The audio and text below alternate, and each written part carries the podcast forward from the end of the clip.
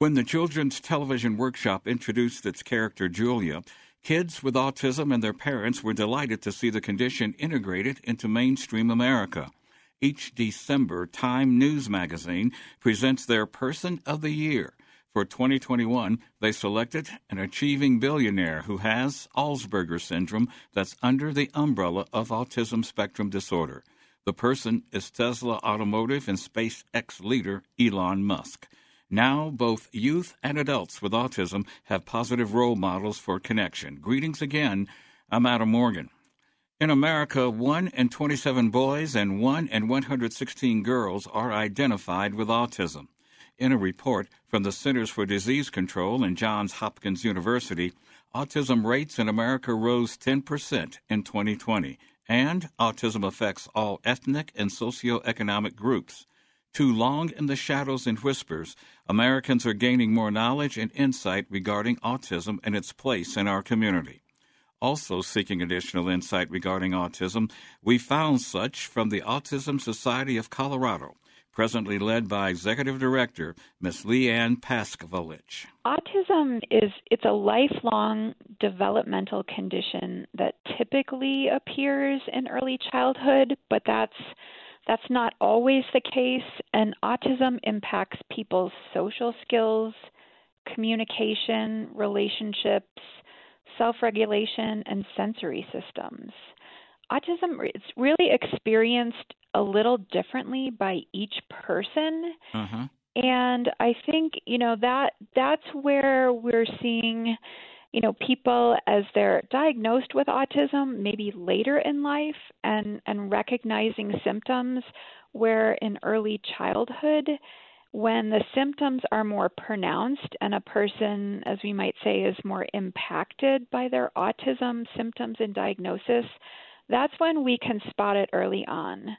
Uh, but we're seeing many adults who are receiving a late diagnosis of autism sometimes and actually often after their children have been diagnosed. Really? They didn't have that diagnosis when they were, let's say, teenagers or something? It was well into adulthood before the, uh, I, I, I, guess, the markers started to uh, rise, well, started to appear? I think what happens is when people are diagnosed late in life with autism, uh-huh. oftentimes they've been misdiagnosed or they may be diagnosed with ADD or ADHD, um, sometimes bipolar disorder. Anxiety and depression also accompany autism, particularly for adults. And so those diagnoses may be present before the autism diagnosis is really given. Sure. And when the autism symptoms, you know, are kind of beginning to be recognized by that person, maybe because they've seen a TV show or, like I said, their child was diagnosed, then they kind of start to think and check the boxes that it may not just be ADHD or ADD or anxiety and depression. Autism can accompany all of those. Wow, that's how they find out. So if their child is having a diagnosis and they hear what the uh, doctor is saying for them, then they start applying it to themselves. And then they find out that they have a degree of autism uh, themselves that they really uh, didn't know about.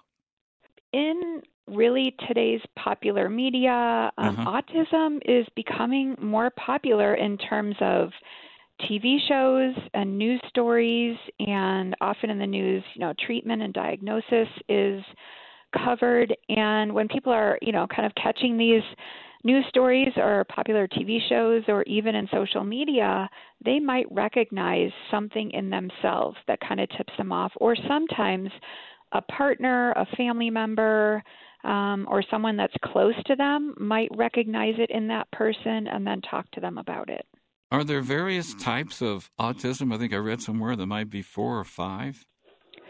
Autism currently is diagnosed with three levels. Um, it didn't used to be that way, but with the new DSM 5, which is the manual for diagnosis, Level one autism is when an individual is maybe least impacted by their diagnosis, um, and that is where you may not notice or it may slip by. Um, someone in a child, or they may, you know, be an adult before they're diagnosed with level one autism. And people with level one autism really have challenges with social communication, lack of organization and planning skills. They often have restricted interests and some inflexible thinking. Now, level two autism, those individuals require substantial support and often have challenges that are more readily obvious to others. They also likely may have a cognitive disability where their cognition is impacted. They have trouble with verbal communication. They may not communicate verbally.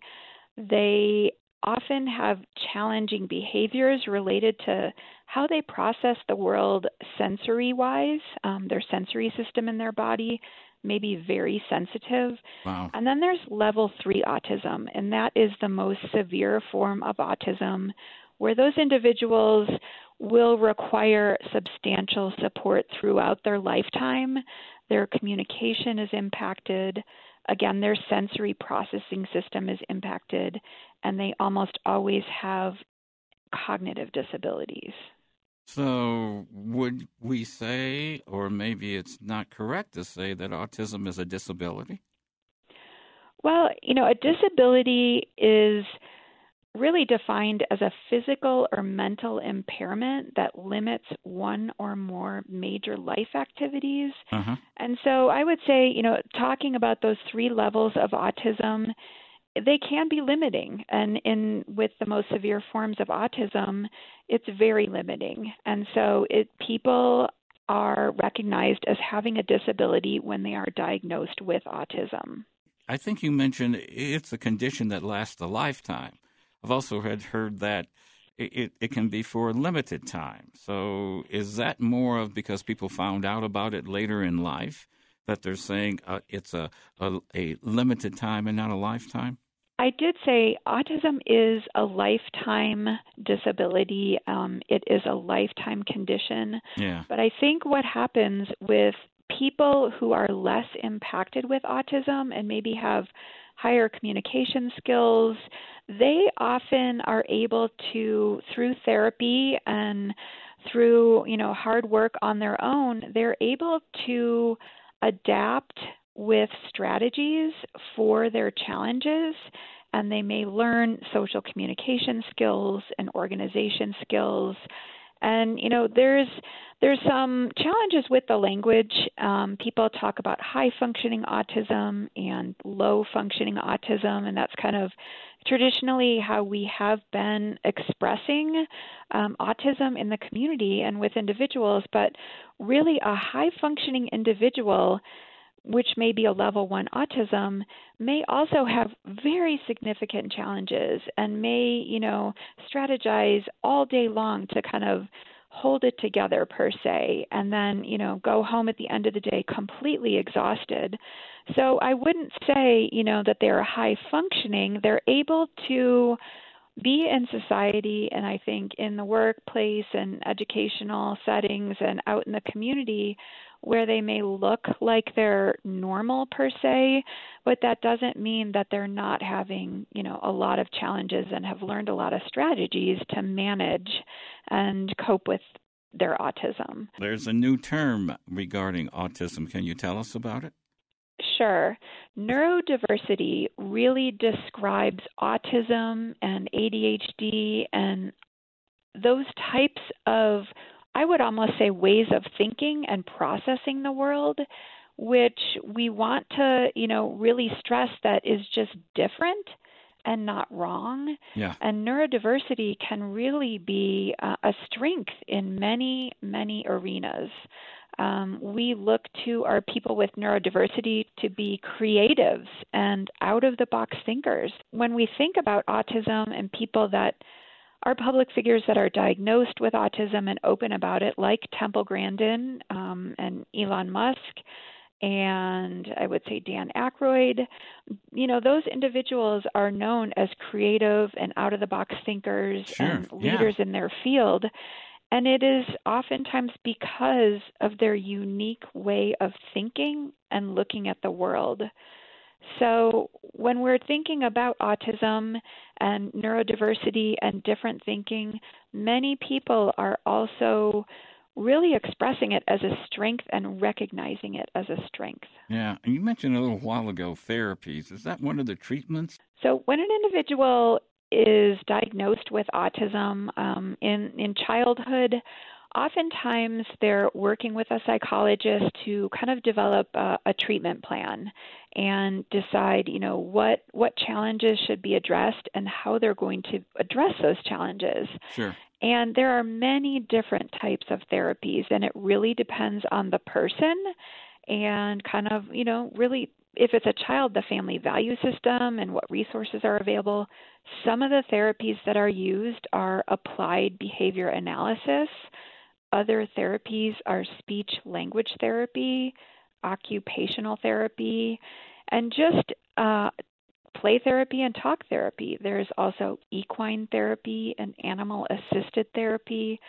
All of these types of therapies are really there to address the challenges that the individual or child is having and really help them so they can function better in the world so they're more comfortable in their surroundings and with with what they need to get done in their daily life. Um, because you mentioned animal uh, assisted and you know colorado and denver is a big big dog territory. You're talking about a different type of assist than you know a dog or something wearing a, a, a service animal collar. Well, there are therapy dogs, um, and they, you know, serve different purposes. Uh-huh. So there's animal assisted therapy, but there are also individuals who have therapy dogs that really help them to be calm and centered and may calm their anxiety.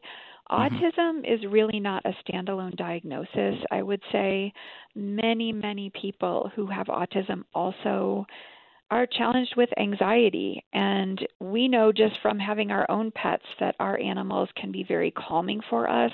Yeah. And they're often used as companions or, you know, strategies and tools for people with autism to help them get through their day and keep them calm. Oh, do we have more uh, autistic girls than boys or males than females? Are we equally balanced there? What we're really realizing now um, in the, I think, autism community is there are many girls that go undiagnosed uh-huh. with autism, and it's kind of almost hidden. Girls present differently than boys do with autism. There are definitely some common features uh, for autism in boys and girls. But one of the things of note is the diagnostic tools that are used by clinicians and psychologists to diagnose autism are often normed or have been normed to um, the males. Mm-hmm. And so some of these measures that they're using, they're talking about redesigning them so they would be more sensitive to girls. So I you see girls mm. being misdiagnosed um, or underdiagnosed, and oftentimes now women as adults, when their children are being diagnosed, are often realizing that they also may be on the autism spectrum. Miss Leanne Paskvilich, the executive director of the Autism Society of Colorado, is our guest on this edition. We'll continue gaining additional insight to autism with her again on our next. You are invited to gain support, expand your knowledge, or to get involved with the good work of the Autism Society of Colorado through their website at autismcolorado.org. I'm Adam Morgan. Do keep in touch. Get vaccinated for yourself and your family's health. Mask up and keep your distance when going out. And we do appreciate you for sharing a few moments of your weekend with us.